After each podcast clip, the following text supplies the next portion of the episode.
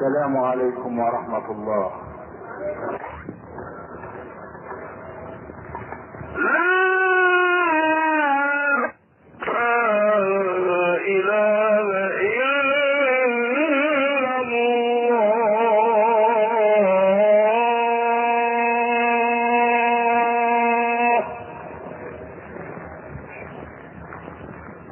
الحمد لله رب العالمين.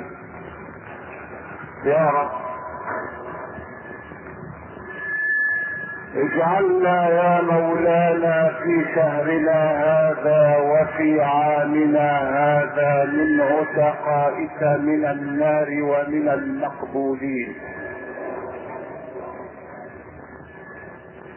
واجعل هذا الشهر الكريم شهر يمن ورخاء على أمة سيدنا محمد. وبارك لنا فيه. واقبل فيه أعمالنا وتجاوز عن سيئاتنا. وأشهد أن لا إله إلا الله يبسط يده بالليل ليتوب مسيء النهار. ويبسط يده بالنهار ليتوب مسيء الليل. وإذا رجع العبد العاصي إلى الله سطع نور بين السماء والأرض. ونادى مناد من قبل الله تعالى وقال أيتها الخلائق؟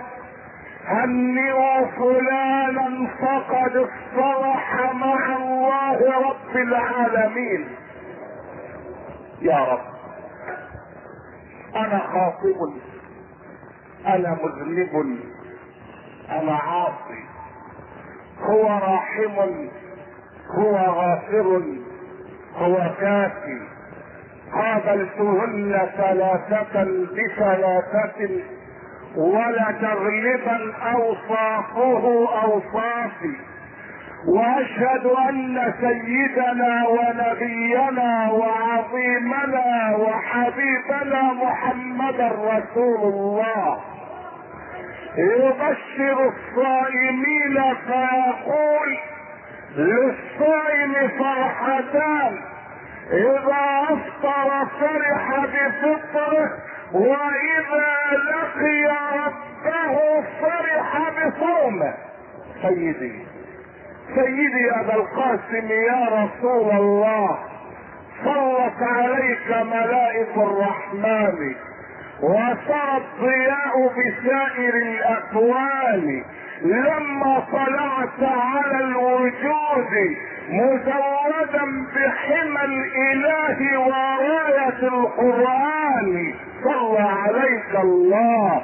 صلى عليك الله يا علم الهدى ما هبت النسائم وما ناحت على الايك الحمائم أما بعد فيا حماة الإسلام وحراس العقيدة. مع الدرس الثامن والثلاثين والمئة انتقل بحضراتكم من عالم الدنيا إلى عالم الآخرة. إلى ساحة الحساب. إلى يوم القيامة. إلى ساحة العرض على المليك المقتدر. قام الناس الآن من القبور ولا أجد تعبيرا لقيامهم من القبور. أصدق من قول مولانا جل في علاه. يا أيها الناس اتقوا ربكم إن زلزلة الساعة شيء عظيم. يوم ترونها تذهل كل مرضعة عما أرضعت. وتضع كل ذات حمل حملها. وترى الناس سكارى وما هم بسكارى ولكن عذاب الله شديد. الناس الآن في طريقهم إلى ساحة الحساب. ولا أجد تصويرا اطرع من قول النبي صلى الله عليه وسلم وهو يصور لنا بعدسته المحمدية المشخصة. حال الناس يوم الحساب. يقول يلقى الولد والده. فيقول يا ابت لقد كنت بك برا وإليك محسنا. وعليك مشفقا. وأنا اليوم في حاجة إلى حسنة يعود علي خيرها. أأجد معك حسنة. فيقول له والده يا بني ليتني أستطيع ذلك. إنني أشكو مما منه تشكو. انني أشكو مما منه تشكو. ثم يواصل النبي صلى الله عليه وسلم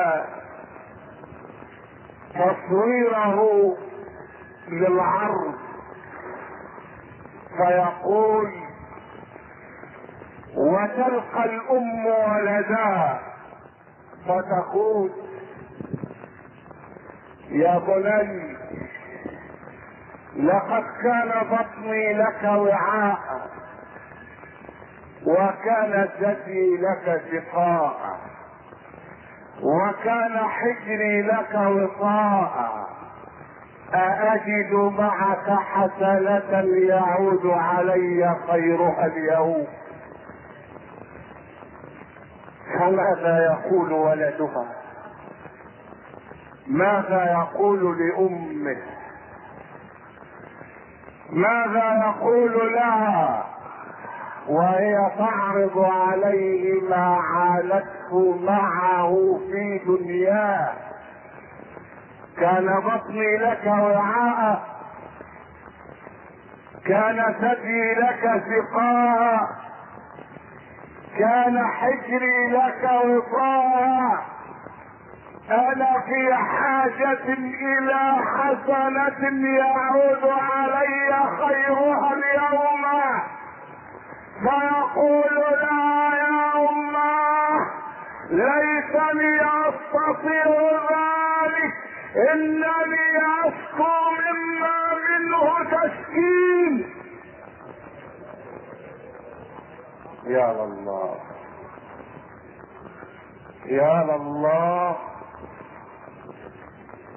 يا لله. قال النبي صلى الله عليه وسلم اقرأوا إن شئتم قوله تعالى وإن تدعو مثقلة إلى حملها لا يحمل منه شيء ولو كان ذا قربى. انني لا اجد تصويرا اطرح ولا أفضل ولا أقوى ولا أعظم. لهذا المشهد من قول الله جل جلاله فإذا جاءت الصاخة يوم يفر المرء من أخيه وأمه وأبيه. وصاحبته وبنيه. لكل امرئ منهم يومئذ شأن يغنيه. يغنيه.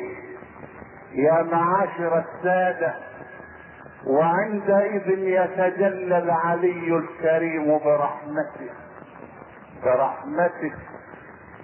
يأتي رجلان يوم القيامة أحدهما توزن أعماله ويبقى على دخوله الجنة حسنة واحدة والآخر يأتي وليس معه إلا حسنة واحدة. فيقول له صاحب الحسنة الواحدة لقد ضمنت دخول النار فخذ أنت حسنتي وادخل بها الجنة. فيقول مولانا تبارك وتعالى من الذي أعطاك هذه الحسنة؟ فيقول عبدك فلان يا ربي. فيقول الله لمن أعطاه الحسنة؟ كيف تجود على الجواد الكريم؟ خذ صاحبك وادخل به الجنة. معاشر السادة إن زلزلة الساعة شيء عظيم. يوم ترونها تذهل كل مرضعة عما أرضعت. قالت أم المؤمنين عائشة رضي الله عنها يا رسول الله أيعرف بعضنا بعضا يوم القيامة؟ قال لها الحبيب المصطفى الا في ثلاثة مواطن يا عائشة. لا يعرف أحد الآخر. ثلاثة مواطن يا عائشة. لا يعرف حميم حميما الموطن الأول عندما تنشر الصحف على العباد. عندما تنشر الصحف الكتب صحف الأعمال شهادات النجاح والرسوب عندما توزع شهادات النجاح والرسوب لا يعرف أحد الآخر لا يعرف أحد أحدا. فأما من أوتي كتابه بيمينه فيقول هاؤم اقرأوا كتابيه وأما من أوتي كتابه بشماله فيقول يا ليتني لم أوت كتابيه الأول يقول إني ظننت أني ملاق حسابيه الثاني يقول ولم أدر ما حسابيه الأول يقول فهو في عيشة راضيه الثاني يقول يا ليتها كانت القاضية. الأول في جنة عالية قطوفها دانية ويقول لهم الرحمن كلوا واشربوا هنيئا بما أسلفتم في الأيام الخالية. الثاني يقول هلك عني سلطانية وينادي عليه الجبار جل جلاله خذوه فغلوه ثم الجحيم صلوه صلوه. ثم في سلسلة ضرعها سبعون ذراعا فاسلكوه. إنه كان لا يؤمن بالله العظيم ولا يحض على طعام المسكين. هذا هو الموطن الأول. عندما تنشر الصحف على رؤوس العباد لا يعرف أحد اخاه ولا أمه ولا أباه. لا يعرف أحد احدا الموضع الثاني عندما تنصب الموازين عند الميزان. عند الميزان. إذا قلت يا رب لماذا لم ترسل إلي إنذارا بحضور الجلسة؟ فيقول لك لقد كنت تقرأ الإنذار في سورة الفاتحة سبع عشرة مرة. ألم تقرأ مالك يوم الدين؟ هذا هو يوم الدين وأنا مالكه. مالك. وفي قراءة أخرى ملك يوم الدين. مالك وملك.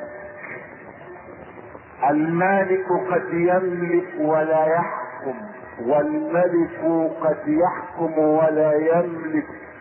ولكي يجمع ربك بين الحكم والملك قال مالك وقال ملك.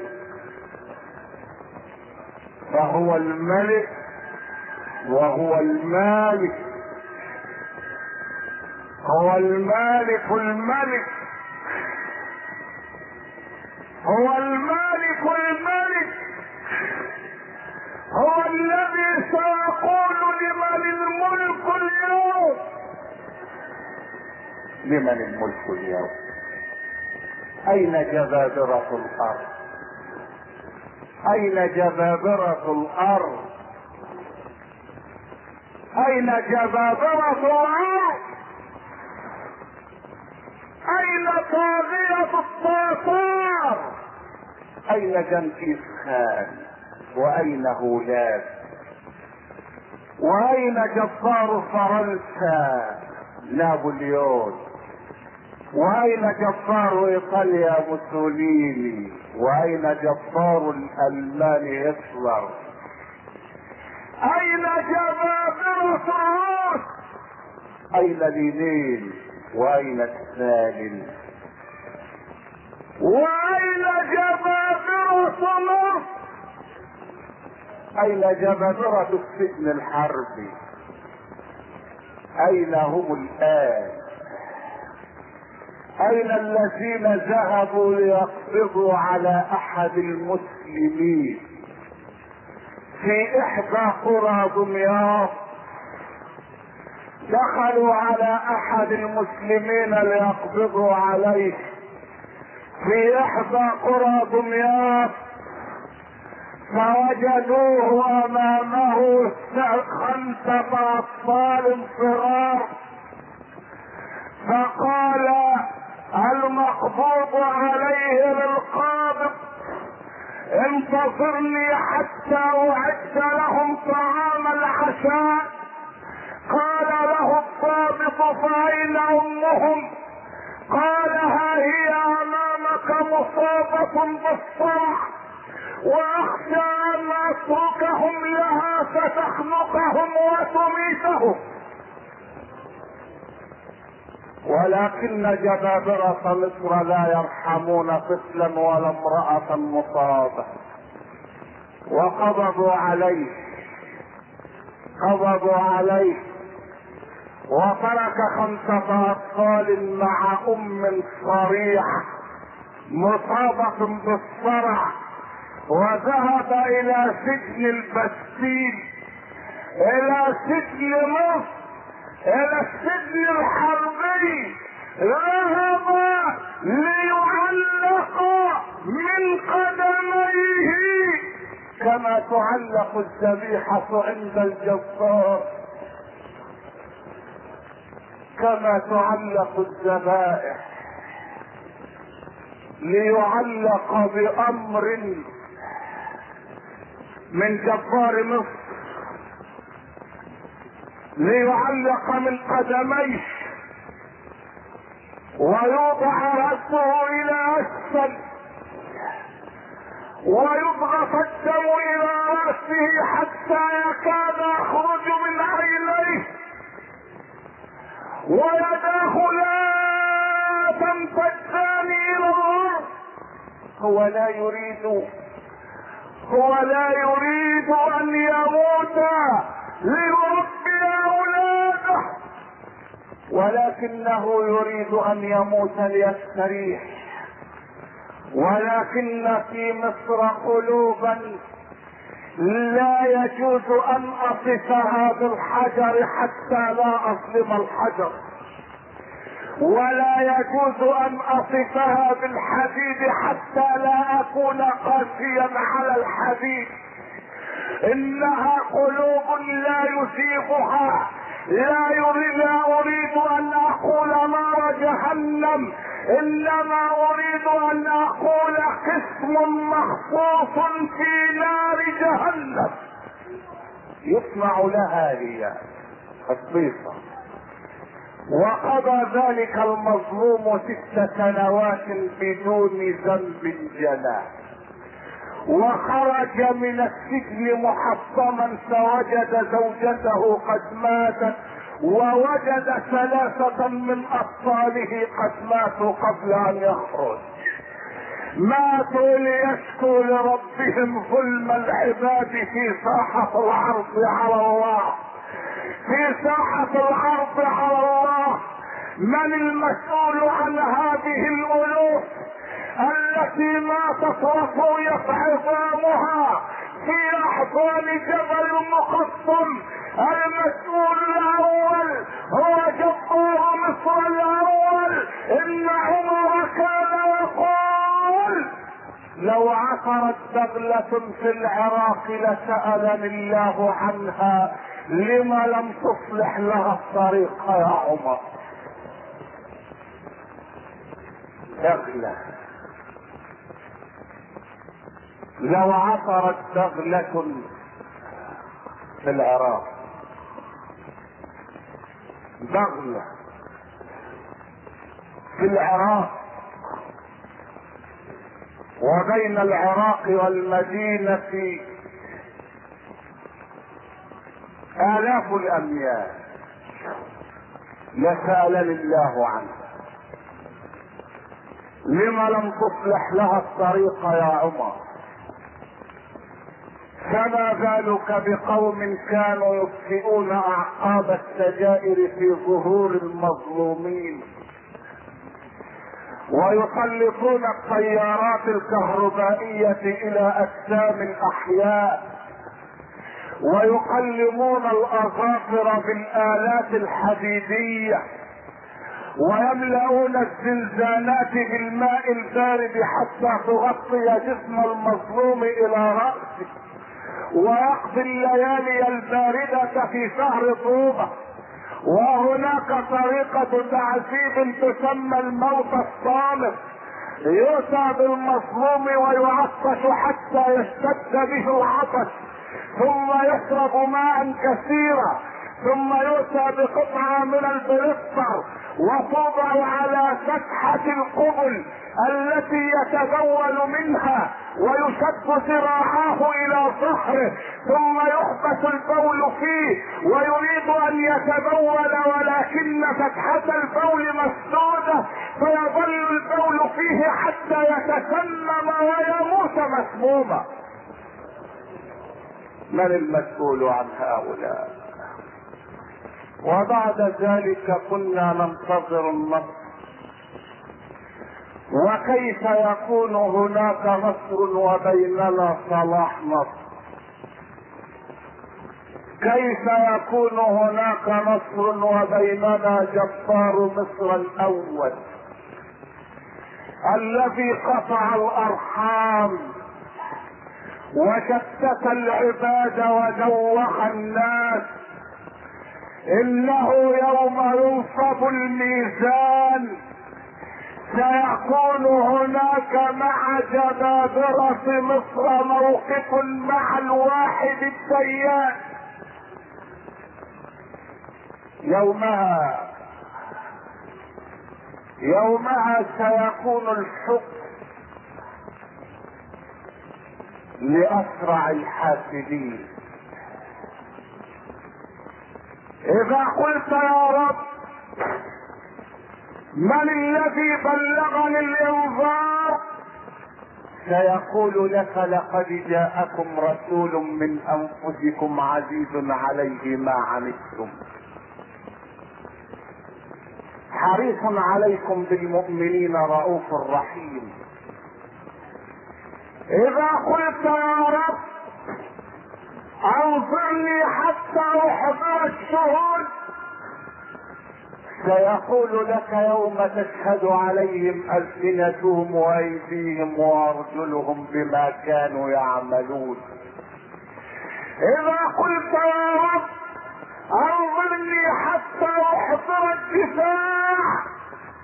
سيقول لا تقرأ كتابك كفى بنفسك اليوم عليك حسيبا. إذا قلت يا رب سأستأنف الحكم.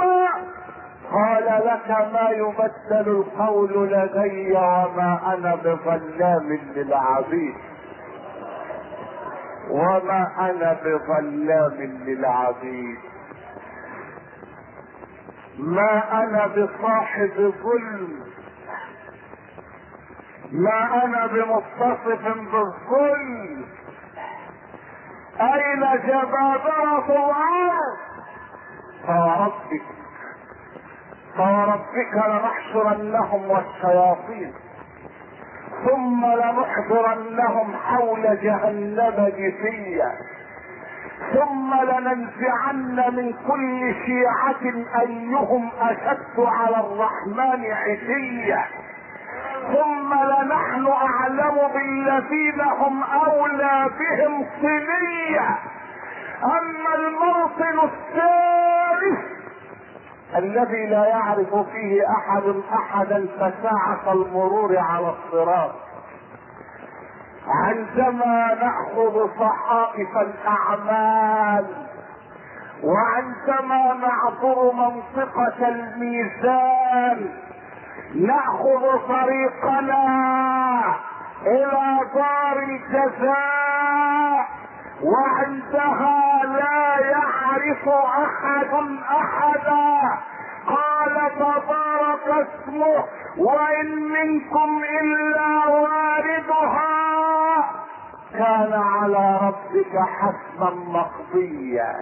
واردها أي مر عليها يمر عليها. ثم ماذا ثم ننجي الذين اتقوا ونذر الظالمين فيها جثيا الظالمين ولعلكم تلمحون أن الله قال ونظر الظالمين لأن الظلم يشمل الكفر وغير الكفر. الظلم ظلمات يوم القيامة. الكفر أخص من الظلم والظلم أعم من الكفر. فكأي من قرية أهلكناها وهي ظالمة فهي خاوية على عروشها. وكأي من قرية أمليت لها وهي ظالمة وتلك القرى أهلكناهم لما ظلموا. ولقد اهلكنا القرون من قبلكم لما ظلموا. وإذ نادى ربك موسى ان القوم الظالمين؟ قال رب نجني من القوم الظالمين. قال لا تخف نجوت من القوم الظالمين. ونجني من فرعون وقومه ونجني من القوم الظالمين. أيها الإخوة الأعزاء فهل لنا من شفاعة في ساحة الحساب؟ بعدما ألتقي بحضراتكم بعد جلسة الاستراحة سنلتقي بشفاعة اسأل الله أن يكرمنا بها. هنا مدرسة محمد صلى الله عليه وسلم يقول فيها الحبيب المصطفى البر لا يبلى والذنب لا ينسى والديان لا يموت. اعمل ما شئت. اعمل ما شئت كما تدين تدان ويقول أيضا كل ابن آدم خطاء وخير الخطائين التوابون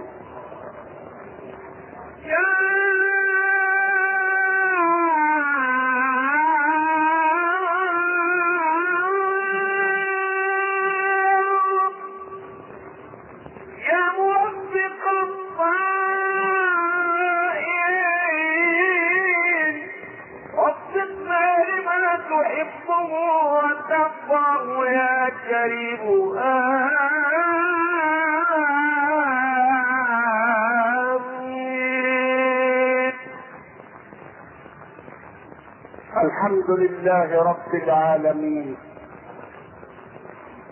وأشهد أن لا إله إلا الله ولي الصالحين. وأشهد أن سيدنا ونبينا وعظيمنا وحبيبنا محمدا رسول الله. خاتم الأنبياء والمرسلين. معاشر السادة الأعزاء. يقول النبي صلوات ربي وسلامه عليه يشفع للعبد يوم القيامة القرآن والصيام. القرآن والصيام. يقول القرآن يا ربي منعته النوم ليلا فشفعني فيه. ويقول الصيام يا رب وأنا منعته الطعام والشهوة نهارا فشفعني فيه فيشفعان. القرآن والصيام. القرآن منعه النوم ليلا. الصيام منعه الطعام والشهوة نهارا نهاره صيام وليله قرآن وقيام. وهذا هو الأدب مع رمضان. فهل علم المشركون على أجهزة الإعلام معنى هذا الحديث؟ هل الأفلام تشفع يوم القيامة؟ هل الرقص يشفع يوم القيامة؟ هل ما نحن فيه من انحرافات خلقية تنفع يوم القيامة؟ والله إن جبين الحياء يندى خجلا ويتقاطر عرقا عندما تنشر إحدى الصحف أنه تم القاء خط على شقة تمارس الطعام فيها خمسة وعشرون. ما نوعه خمسطاشر امرأة وتسع رجال يستعملون استعمال النساء خمسطاشر امرأة وتسع رجال وقوات خمسة وعشرين. دخل الواحد مئة جنيه في الشهر. وإنما دخل الرجال مع النساء إرضاء لمزاج السواح ذكرني هذا بسؤال أم المؤمنين عائشة للنبي المصطفى.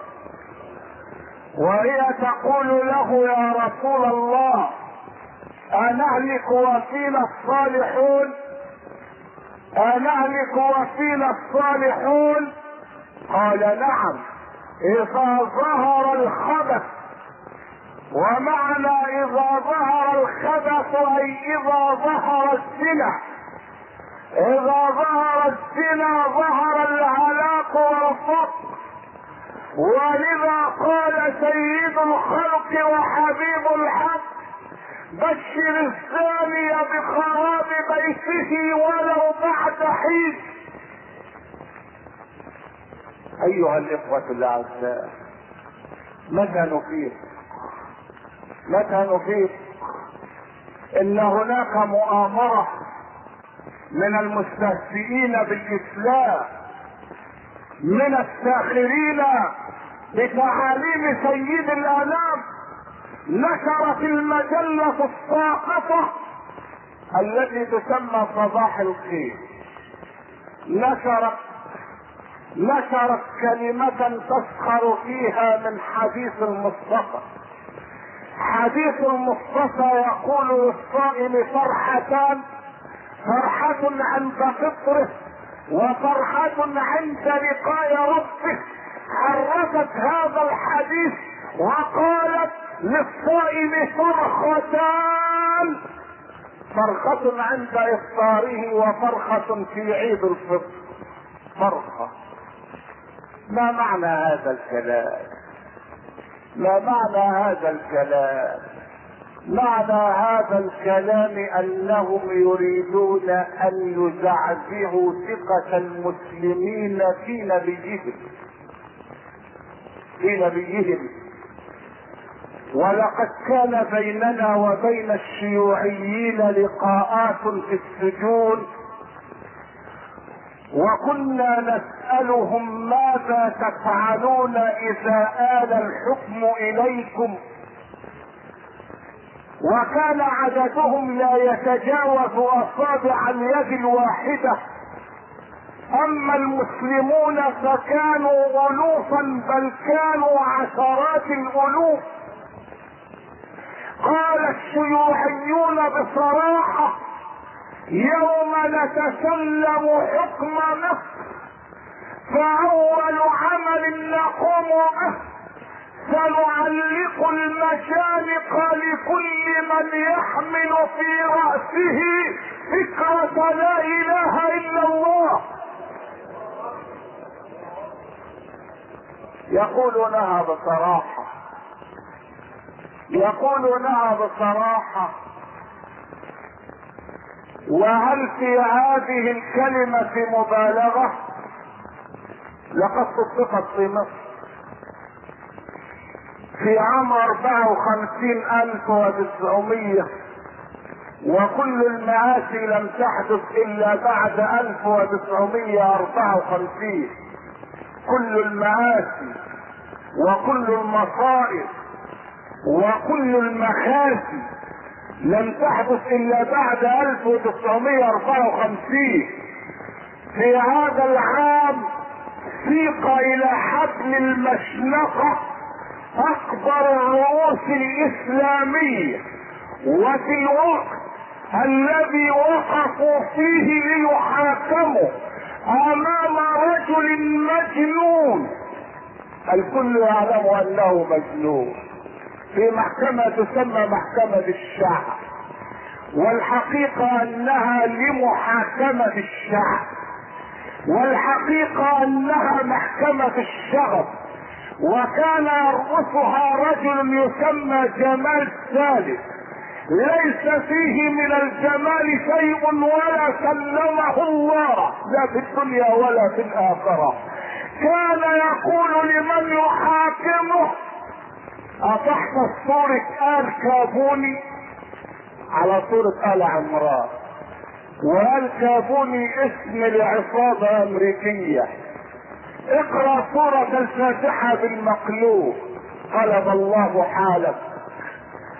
قلب الله حالك ان الله يقول إنا نحن نزلنا الذكر وإنا له لحافظون. رجل مجنون كلب من كلاب الصيف جلس على كرسي بأمر سيده بأمر سيده المصاب بجنون العظمة. وحكم على الأبرياء بالاعدام ودخلوا حبل المشنقة وعندما دخلها عبد القادر عودة ووقف على الطبلية نادى على الله قائلا إني مغلوب فانتصر إني مغلوب فانتصر في الوقت في الوقت الذي علقت فيه الرقاب. الرقاب التي كل ذنبها أنها قالت لا إله إلا الله.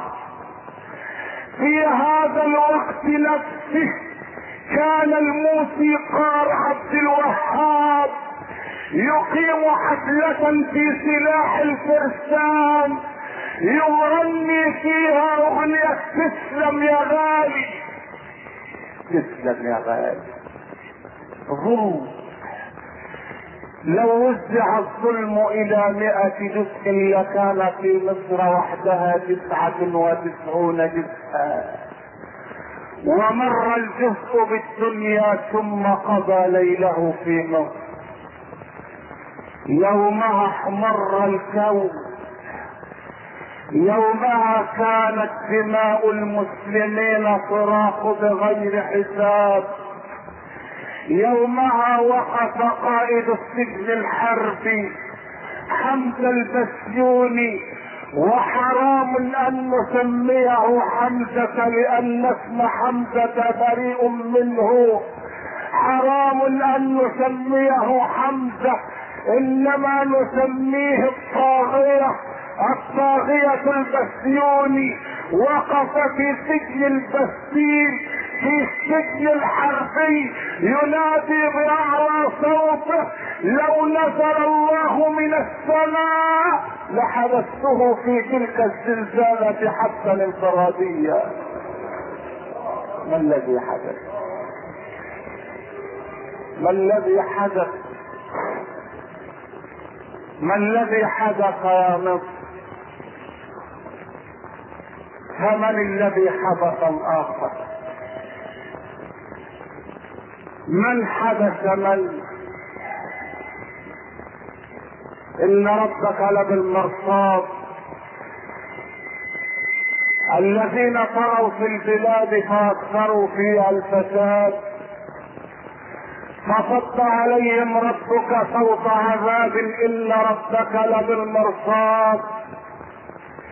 وبينما كان الطاغية يركب سيارته الفاخرة متجعا في طريق الزراعي إذا بجرار يقطع عليه الطريق فتنحرف سيارته.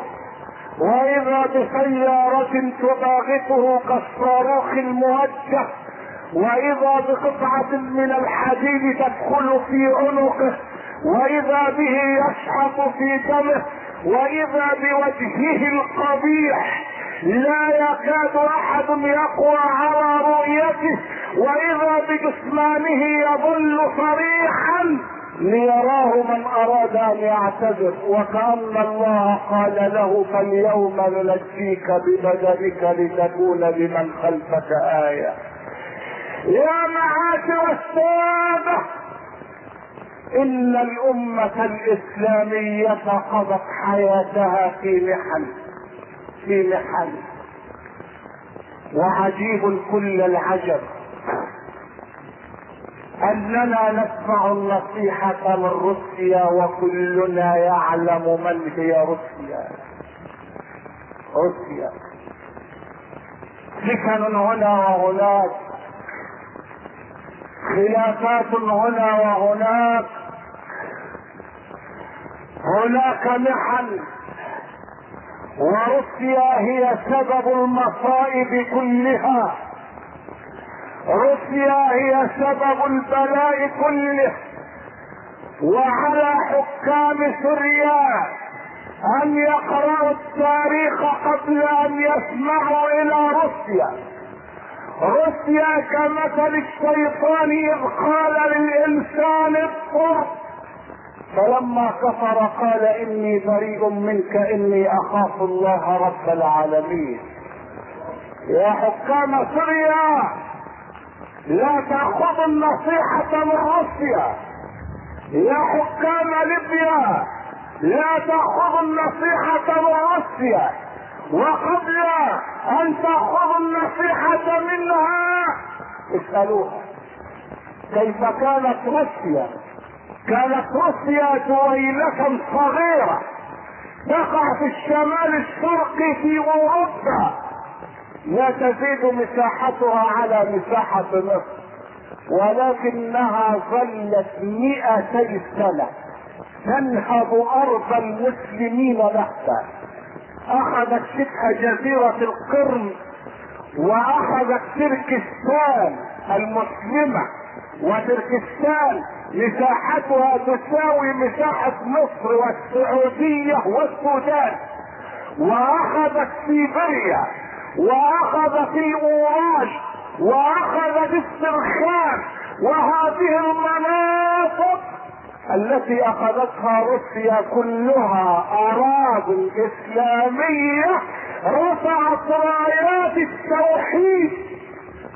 مئات السنين تخرج فيها الإمام البخاري والإمام مسلم والإمام أبو حنيفة والإمام الزمخشري وإمام البلاغة السكاتي وإمام التفسير النسفي.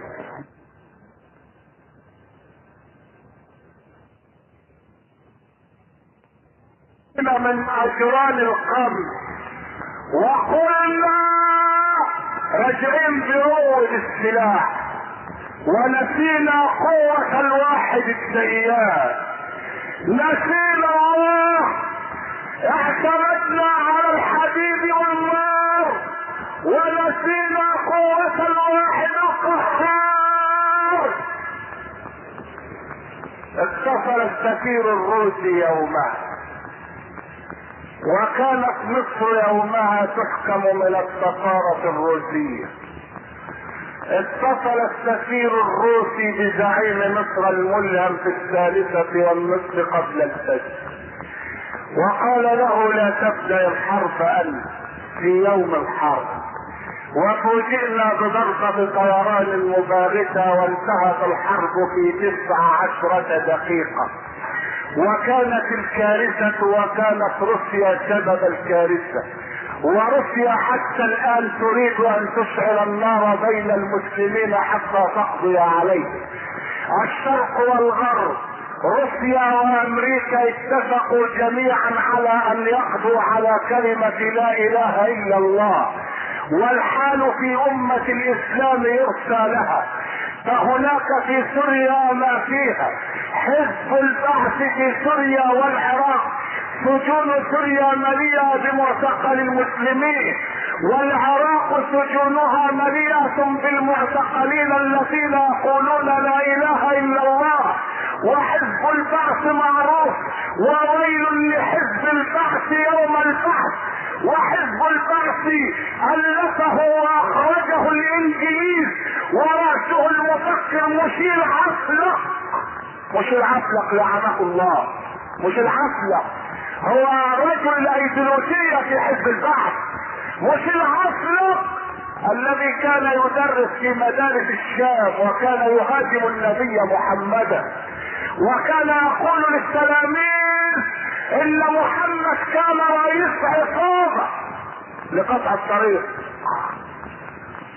مش العفلة مش العفلة النصراني المتعصب مش العفلة الرأس المفكر في حزب البعث يا حكام سوريا يا حكام العراق اعلموا أن النار ستاكلنا جميعا. لا تطيعوا أمر المشركين لا تطيعوا أمر المفسدين. حزب البعث ومش العفلة الذي كان يهاجم النبي المصطفى في المدارس ويقول إن محمدا كان رئيس عصابة. محمد الذي يشهد التاريخ أنه كان نبي الرحمة وأستاذ الإنسانية. وليبيا فيها ما فيها. والسودان يعيد تاريخ مصر سنة 54 السودان يفتح سجونه ومعتقلاته. فإذا ما اتجهت إلى الصومال رأيت حاكم الصومال رجلا لا يعرف الله مثقال ذرة. أمسك بالقلم الأحمر وشطب على آيات المواريث. في القرآن الكريم. وقال ليس هناك في الميراث نصف ولا ربع المرأة تتساوى مع الرجل. وكتب بالقلم الاحمر على آية المواريث. وعندما رد عليه بعض علماء المسلمين جاء بهم في ميدان كبير وسكب عليهم البترول واشعل فيهم الله. حاكم الصومال محمد زياد بري ومحمد بريء منك يوم الحساب. هؤلاء هم حكام المسلمين واليهود بين ظهورنا وروسيا وأمريكا وإنجلترا من ورائنا والمسلمون في غفله يا معاشر المسلمين نريدها إسلامية قرآنية لا شرقية ولا غربية. يا معاشر المسلمين اتقوا الله وأصلحوا ذات بينكم. واطيعوا الله ورسوله إن كنتم مؤمنين. اللهم إني أسألك وأتوجه إليك أن تنصر الإسلام وتعز المسلمين. اللهم اعل بفضلك كلمتي الحق والدين. اللهم انصرنا على اعدائنا. واعد المسجد الأقصى إلى رحابنا. وثبت على الإيمان قلوبنا. اللهم وحد صفوفنا.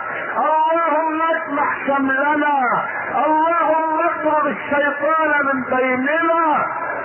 اشف مرضانا؟ وارحم موتانا وتول أمرنا وأحسن خلاصنا وفك اسرنا وارحم ضعفنا وتول أمرنا وأحسن خلاصنا وبلغنا مما يرضيك أملنا وتقبل منا صيامنا وقيامنا. اغفروا من الصلاة والسلام على سيدي وحبيبي ونور قلبي. محمد طب القلوب ودوائها وعافية الابدان وشفائها. ونور الأبصار وضيائها. إن الله يأمر بالعدل والإحسان وإيتاء ذي القربى وينهى عن الفحشاء والمنكر والبغي. يعظكم لعلكم تذكرون. قوموا إلى صلاتكم يرحمكم الله. وأقم الصلاة.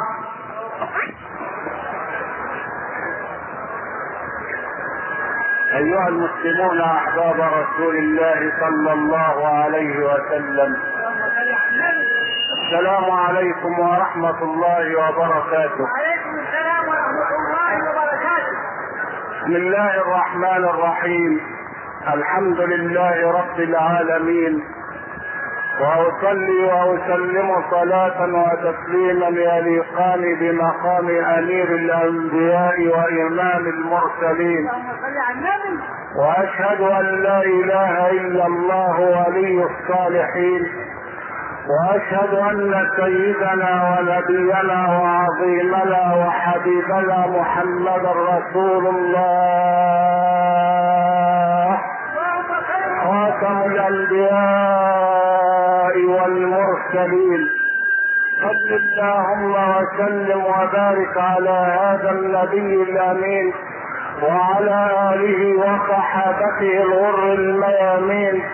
وارحم اللهم مشايخنا ووالدينا وأمواتنا وأموات المسلمين أجمعين. ولا مدرسة محمد صلى الله عليه وسلم الجالس معنا فيها يجب أن يقدم التحية العاطرة المباركة للحبيب محمد. وتحيتنا إليك يا سيدي يا أبا القاسم يا رسول الله هي الصلاة والسلام عليك. أيها الإخوة المسلمون توجهوا جميعا بقلوبكم إلى الله تعالى وقولوا أستغفر الله. أستغفر الله. أستغفر الله. أستغفر الله. أستغفر الله. أستغفر الله. أستغفر الله. أستغفر الله. أستغفر الله. أستغفر الله. لا إله إلا الله. محمد رسول الله. لا إله إلا الله. محمد رسول الله. لا إله إلا الله. محمد رسول الله. لا إله إلا الله. محمد رسول الله. لا إله إلا الله. محمد رسول الله لا اله الا الله محمد رسول الله لا اله الا الله محمد رسول الله لا اله الا الله محمد رسول الله لا اله الا الله محمد رسول الله لا اله الا الله محمد رسول الله اللهم انت السلام ومنك السلام تباركت يا ذا الجلال والاكرام اللهم انت السلام ومنك السلام تباركت يا ذا الجلال والاكرام اللهم انت السلام. ومنك السلام. تباركت. يا ذا الجلال والإكرام. اللهم عني على ذكرك وشكرك وحسن عبادتك. اللهم عني على ذكرك وشكرك وحسن عبادتك. اللهم عني على ذكرك وشكرك وحسن عبادتك. تبنا إلى الله تبنا إلى الله تبنا إلى الله ورجعنا إلى الله وندمنا على ما فعلنا وعزمنا عزما اكيدا على أننا لا نعصي الله. سمعونا الصلاة على النبي.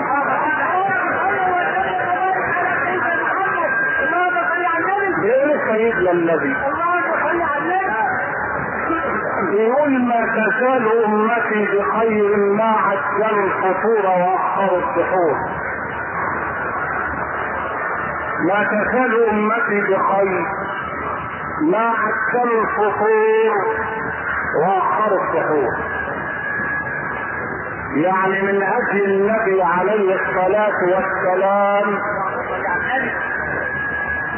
في الصيام أنه كان يعجل الفطور ويؤخر السحور يعني يعني نفطر الأول ولا نصلي المغرب الأول. أنا عايزك توحد الله تقول لا إله إلا الله.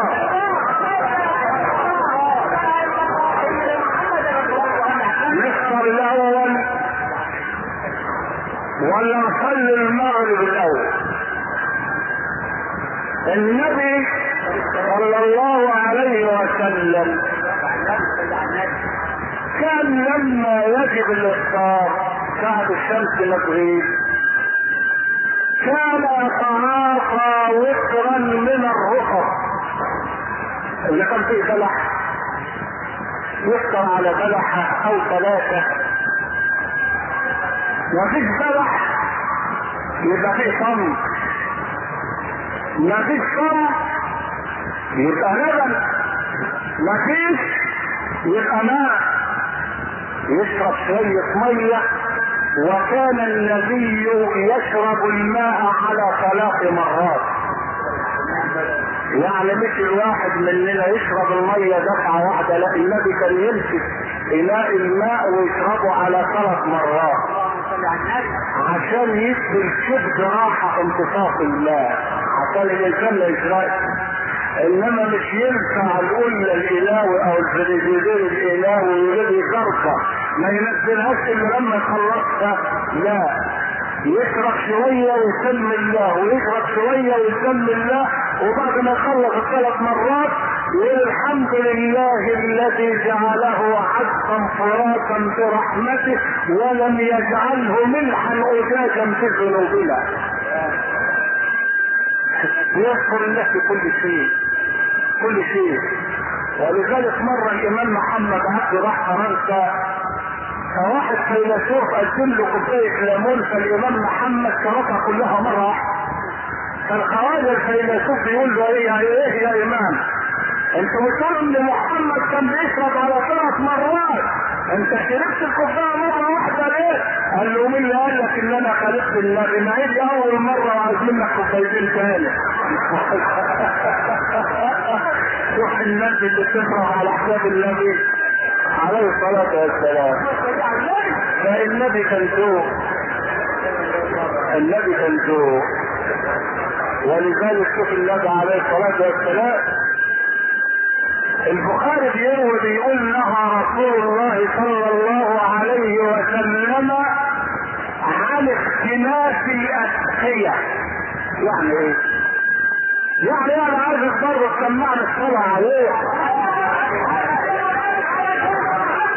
نهى عن اختلاف الأسقية الاختلاف معناها ان الإنسان يشرب في الإناء ويرجح فيه. يعني الإنسان عشان يشرب من يبقى يكون معاه كوباية يقرر من الكوباية من القله في الكوباية. عشان ما فيش واحد يشرب مكان الثاني يعني مش كلنا نشرب من قله واحدة لا. من من سنة النبي إنه ما كانش يشرب من الاناء ويرجح فيه. فيستحسن إن يكون في جانب القله كوباية أو قوس. يوم الانسان يفرغ من الاناء الكبير في الاناء الصغير. عشان يبقى يشرب على قده ليه؟ يمكن واحد واكل بصل يمكن واحد واكل سردين واحد واكل سلمون. فيمسك يقول لا لا يشرب من الكوبايه على قده الثاني جنبه يبقى شوف النبي يعني قبل البشرية ما تعرف طريق المدنية. كان النبي محمد هو اول من دل على النظافه واول من دل على الخلق. وبعدين مدنية النبي كانت تتلخص في كلمة واحدة بس البساطة. النبي ما كانش معقد. المدنية بتاعت الناس النهارده مدنية معقدة. تروح عشان تأكل عند واحد ما يعتبرش أكل يعتبر طابور فن. تبص تلاقي العبارة. المائدة مرفوضة اللي عايز يأكل لابد يأكل وهو واقف محلك سر وبعدين تمسك المعلقة بايدك اليمين والشوكة بايدك الشمال والسكينة من سنانك إيه ده ليس دي رايح اخوات الاكل يجيب لك الناس في الشرب الشرب في طبق مخطط عامل كده في جزيرة إفريقيا. المعلقه من الصح ده حاجة. الواحد يقول يا رب هي المعلقه مقلوبه ابدا معدود ما فيش لما تطلع ليه؟ يقول لك أصلا حالك جفاف لأن مناخ دي المصيبة إيه يا اخويا الاكل ده؟ الملوخيه بس في طبع في الضخم مصححه أواني مختصراتها هو الاكل ده إنما الإسلام بساطة. ما حاجة اسمها شوكه وسكينه الامام محمد عبده ده مطعم في فرنسا كان بايده إيه إيه الراجل بيقول له واخد تعمل المعلقه قال له المعلقه بتاعتي ما بياكلش بها غيري. إنما بتاعتك كل الناس بتاكل بيه إيدي إيدي باكل بها وبغسلها بمعرفتي أنا. أنت ما بتغسلهاش. إنما إيدي أنا بغسلها بمعرفتي النبي كان يقول نحن قوم نأكل بعمر كان يحط الاكل تحت ما كانش فيه لا ترابيزة ولا قيام طرفين سلام نقف حوالين الترابيزه كده زي زي الناس اللي بيغسلوا ميت. ما نقعد نرتاح وناخد راحتنا. حتى الأكل الآخر ما فيهوش راحة الدنيا خربانه كده. وبعدين تروح تلاقي أكل كله كلام فارغ. كانت زمان الدنيا فيها بساطة وفيها راحة ولذلك زمان ما كانوش بيشفوا من الأمراض ولا كان فيه أوجاع. ولا كان فيه اوبئه لأن كانت الأمور سهله النهارده تروح تلاقي لو واحد راح للدكتور لابد يطلع عيان. لابد يطلع عيان. عيان وفي دكاتره عندنا في البلد يبقى المريض طالع زي الجمل ينزله مسندينه يبقى طلع السلم زي الصاروخ صعب الدكتور ما يفتح عليه إيه حاسب على النفس أنت تنزل من هنا بقى تشتري لجنة كويس اسكن في البطرون وهتطلع سلم وهتاكل لحم وهتشرب لبن ياكل مانجا احضر من الكمثرى وهتشم الفراولة.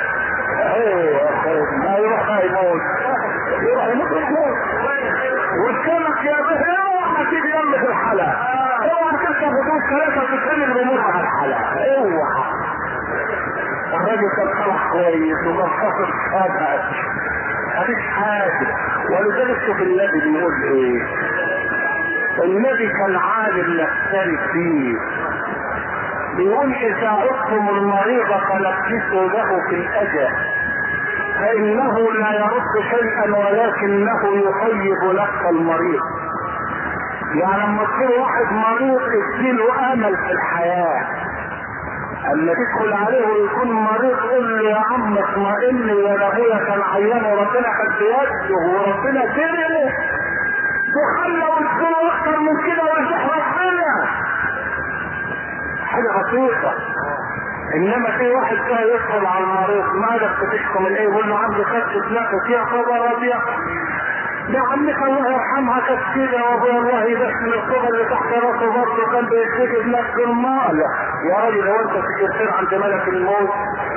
يا راجل هو انت مساعد ملك الموت. إيه ده إيه اللي حصل زي اللي دخل يزور مريض قاعد يقول له اطمئن عمرك طويل ورزقك كتير وبعدين هو طالع الباب واقف خبط في الباب راسه لف الشمال. قال وبعدين لما الباب واقف كده امال هتطلعوا اللحم إزاي؟ ما اهو برضه يدخل على واحد دكتور يطمنك يقول لك اطمئن قلبك اجمد من قلبي. واحد ثاني تقول له عنده صداع يا بيه يقول لك دم لما اخلع لك راسك وهو إيه أكتر ولذلك واحد دخل على عمر بن عبد العزيز وهو مريض فاتكلم كلمتين زعلوا سيدنا عمر. فسيدنا عمر خلاه ماشي قال له تعالى إذا خرجت من عندنا فلا تصلى ولا تفر مريضا غيرنا. المعروف الذوق الإسلام ذوق النبي عليه الصلاة والسلام.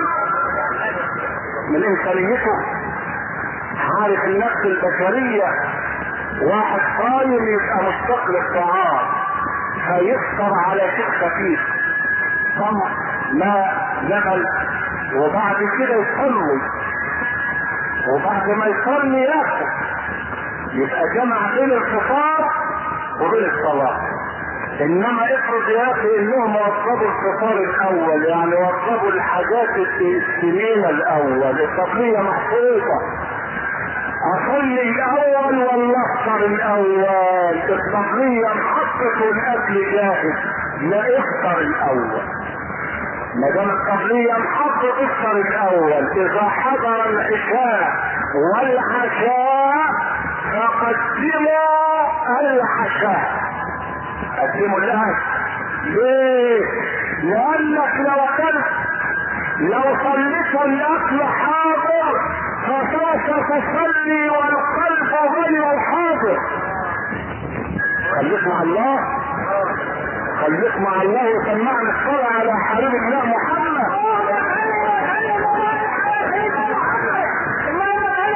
لو انت صليت المغرب والتغطية محطوطة الصلاة مش هتطلع قوي مش هتطلع مولع هيطلع صلاة تعبان انت بتصلي انما عليك اليمين ناحية الشرب.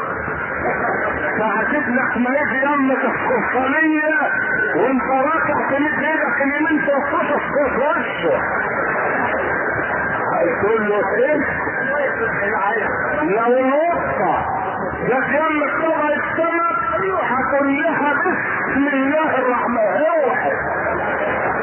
ولذلك شغل الزاحم الإنسان بيخاطب الفطرة. يقول لك كل الأول. كل كل يا اخوانا بالله إنما اوعى الأكل يضيع وقت الصلاة. كل بس راعي الثلث والثلث والثلث الثلث فوق الست مية الست نفس. اوعى الكل ياكل النفس والميه لا.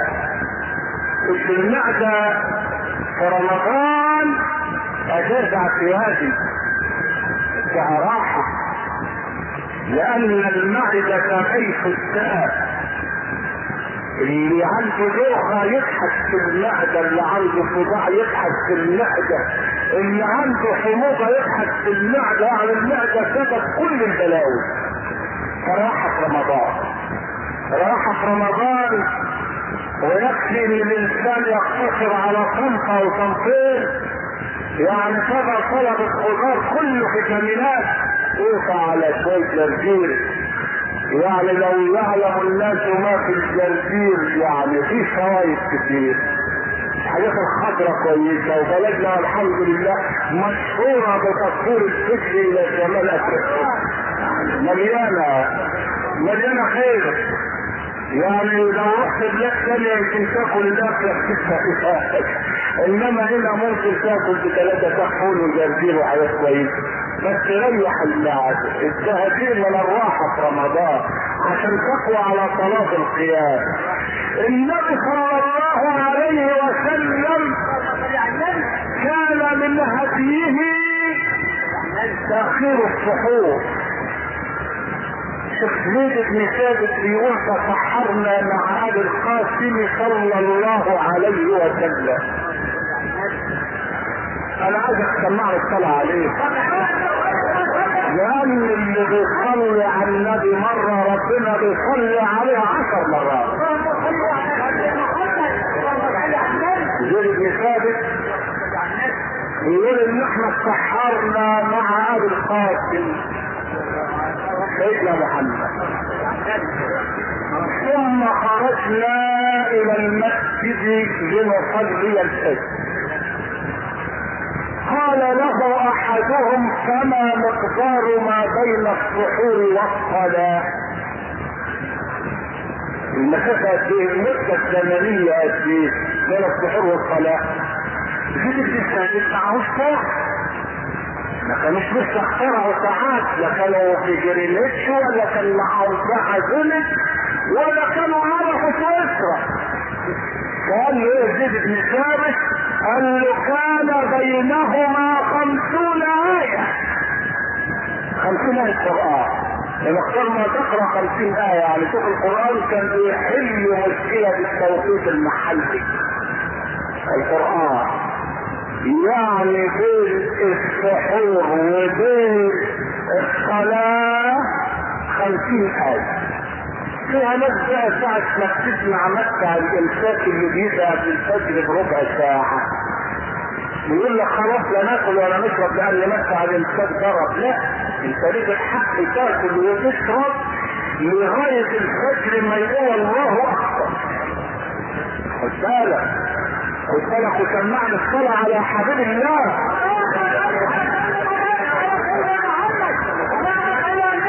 أمال مدفع الامساك ده ليه؟ قال لك ما هو النبي كان عنده مدفع امساك برضه كان بيخلي بلال بن رباح يؤذن قبل الفجر بقليل. وبعدين يخلي عبد الله بن أم مكتوم يؤذن الفجر.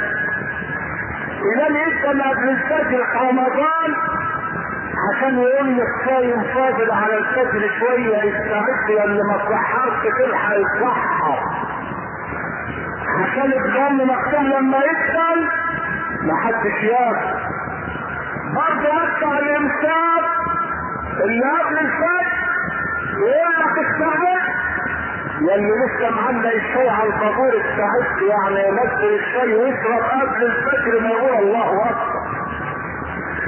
وبعدين الاذاعه المصرية غفر الله لها دفاع عن نفس بلاوي بتيجي بعد أذان الشاي تذيع القرآن الكريم.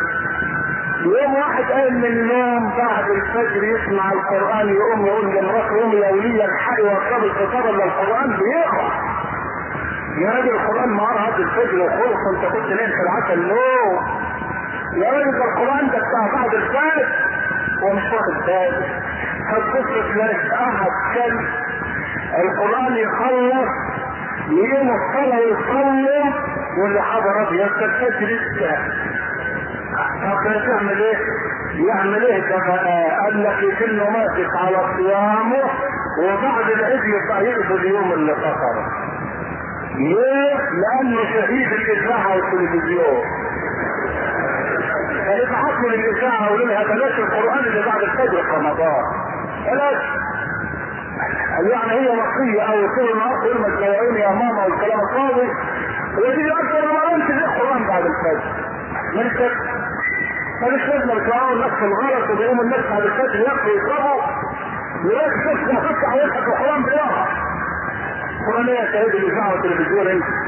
القران إيه؟ ده انت فطرت انت فطرت وعليك قضاء هذا اليوم عليك قضاء هذا اليوم. ولذلك الإنسان يبقى يسال ويتحرى قبل أن يأكل.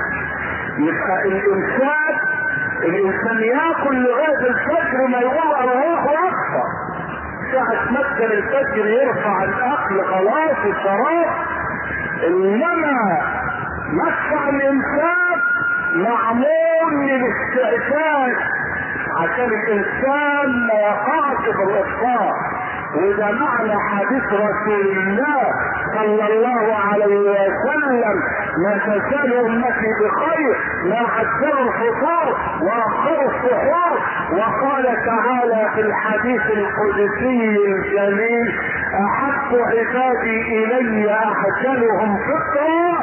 ارجو لكم صياما مقبولا وإفطارا هنيا والسلام عليكم ورحمة الله. زوجتي تتمسك براتبها تحتفظ به في البنك وتعطي شيئا منه لوالدها. فما رأيكم في مثل هذا التصرف؟ وهل راتبها ملكا لها؟ ملك لها؟ زوجتك؟ راتبها ملك لها. وأموالها ملك لها. ليس لك منها شيء. إلا إذا طلبت نفسها بشيء فلا بأس. كما قال الله جل وعلا أن يطيب لكم عبد نفسا كلوها لأمر إذا طلبت نفسها بشيء من مرتبها ومن أو من أموالها الاصليه فلا بأس. وإلا فمالها لها وراتبها لها تعطي والديها وتصدق منها. فإن أردت شيئا عن طيب نفس. وإلا فاستغن بالله ولا تعلق نفسك بمالها واستغني عنها. إلا إن اصطلحت أنت وإياها على شيء من ذلك فلا بأس. اصطلحت عنها وهي على نصف الراتب أو الراتب. فاصبر بينكما جائز نعم هل يطلق الرجل امرأته لطلب والديه أو أحدهما مع أن الوفاق بين الزوجين سائد؟ تقدم هذا المعنى وأن الواجب أن يحل المشكل يحل أن يحل المشكل بكلام الطيب مع والديه ومعها فيحثه على إحسان السيرة معهما والتلطف لهما وكذلك يتكلم مع والديه بانها امراه صالحة ومناسبة لي. فأرجو منكما يعني السماع وعدم المطالبة بفراقها يعني قبل ما يستطيع إذا كانت بنفسها طيبة وسليمة. أما إذا كانت المطالبة من الأبوين لعلة فيها لأنه منحرف عن الطريق السوي لأنه اتهم بالسوء والضرائب ظاهرة والأسباب ظاهرة فالواجب طاعتهما في هذه الحال. هل الطلاق الذي يعد في عهد الرسول طلقه واحدة. هل هو الذي يطلق ثلاث متتاليات؟ أي من ثلاث كلمات في مجلس واحد؟ أم هو نطق بالطلاق من لفظ واحد مثل أن يقول أنت طالق بالثلاث؟ أرجو بين ذلك. ثبت عنه في حديث ابن عباس أنه قال كان الطلاق على أهل وطلق الثلاث واحدة.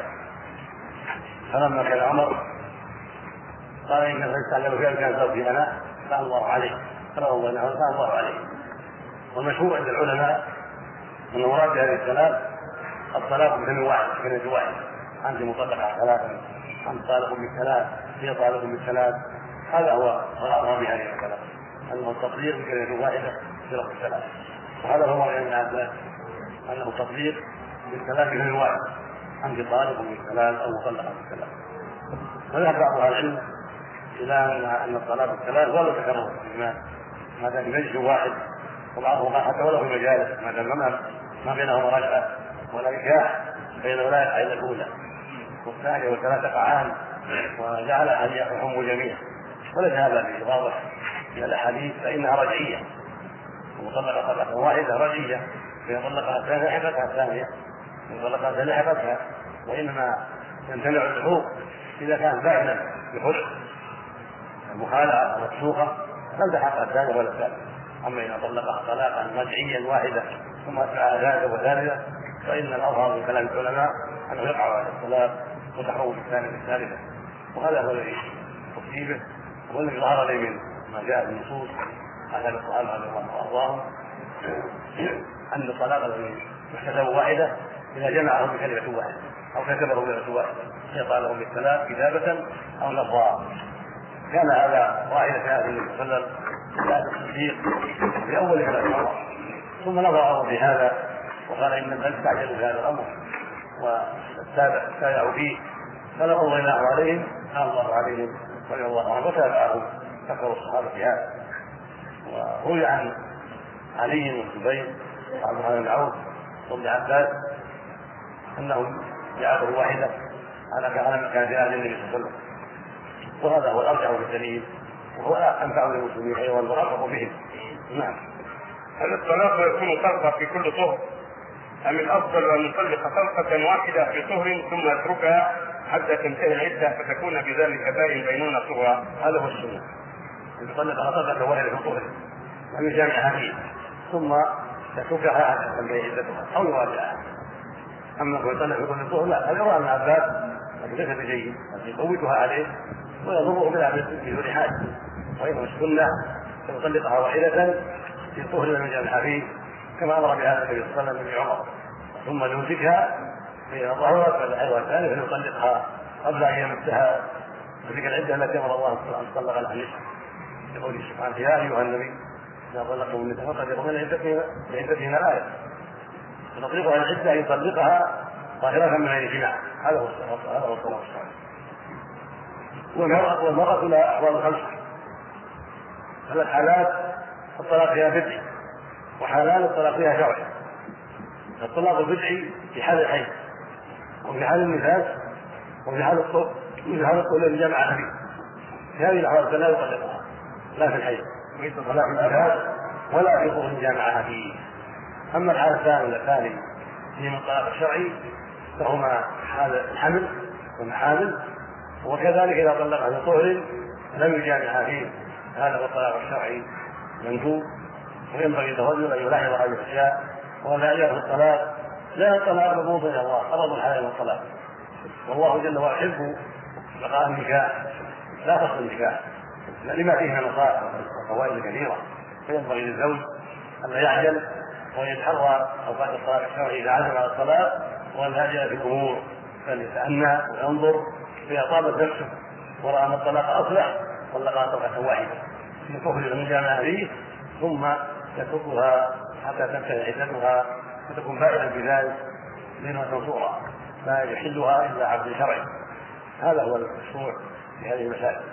فهل يقع الطلاق إذا طلقت طلاقا معين؟ لا العلماء في طلاق هل يقع انه يقع فذهب الجمهور إلى أنه يقع.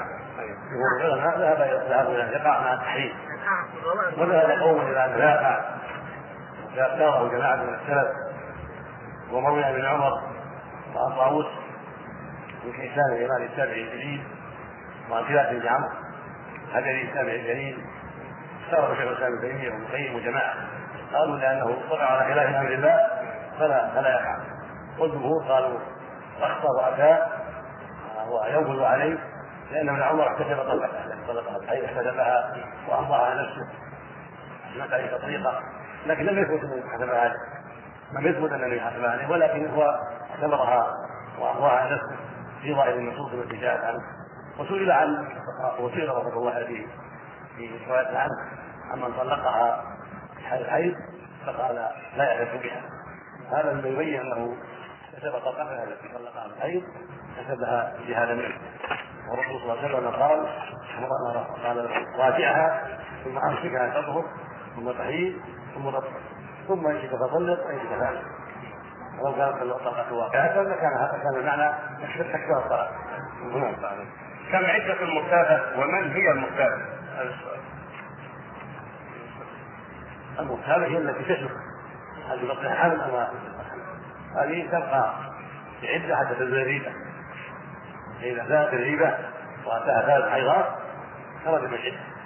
لأن ثلاث حيضات تدرك الرحم وتكفي في حصول اليقين بزوال الريبة وما دامت لم تبدأ فيها الحيض فإذا تريب تنتظر حتى تأتيها الحيض أو يمر عليها سنة. إذا مرت عليها سنة ولم يظهر شيء ولم يتبين فيها حمل هذه أشهر كما عمر.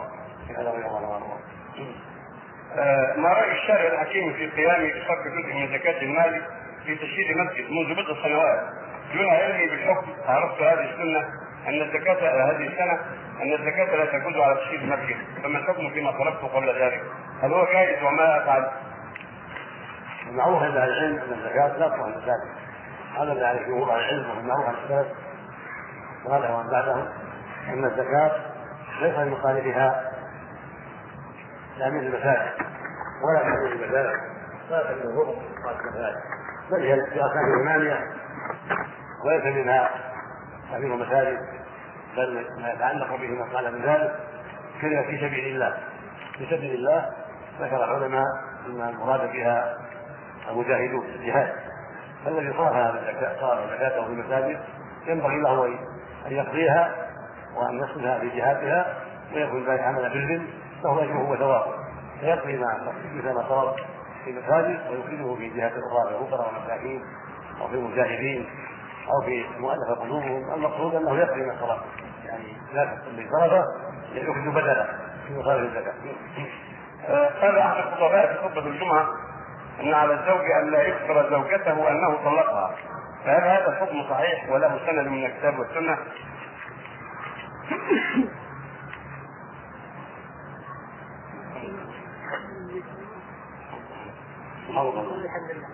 لله. الحمد لله. يرفع حتى يسمع من حوله وحتى يسمع. لا يستحي الحمد لله. حمد الله ويرفع يهدينا جميعا. الطلاق لابد أن تفضل المرأة. فتعرف إنها مطلقة أو غير مطلقة. وطلقها لابد ان يعرفها طلقه ويبين لها الطلاق حتى تحتسب الطلقة طلقها الثاني عرفتها وطلقها الثاني عرفت انها حرمت عليه لابد أن يعرفها ذلك. لكن إذا رأى ان يبادر بذلك العلة والاسباب يخشى ان يقدمها عن الطلقة وأن يكون له فعل سيء وأجل اعلامها إلى وقت آخر غير وقت الطلقة. فالظاهر لا حرج في ذلك.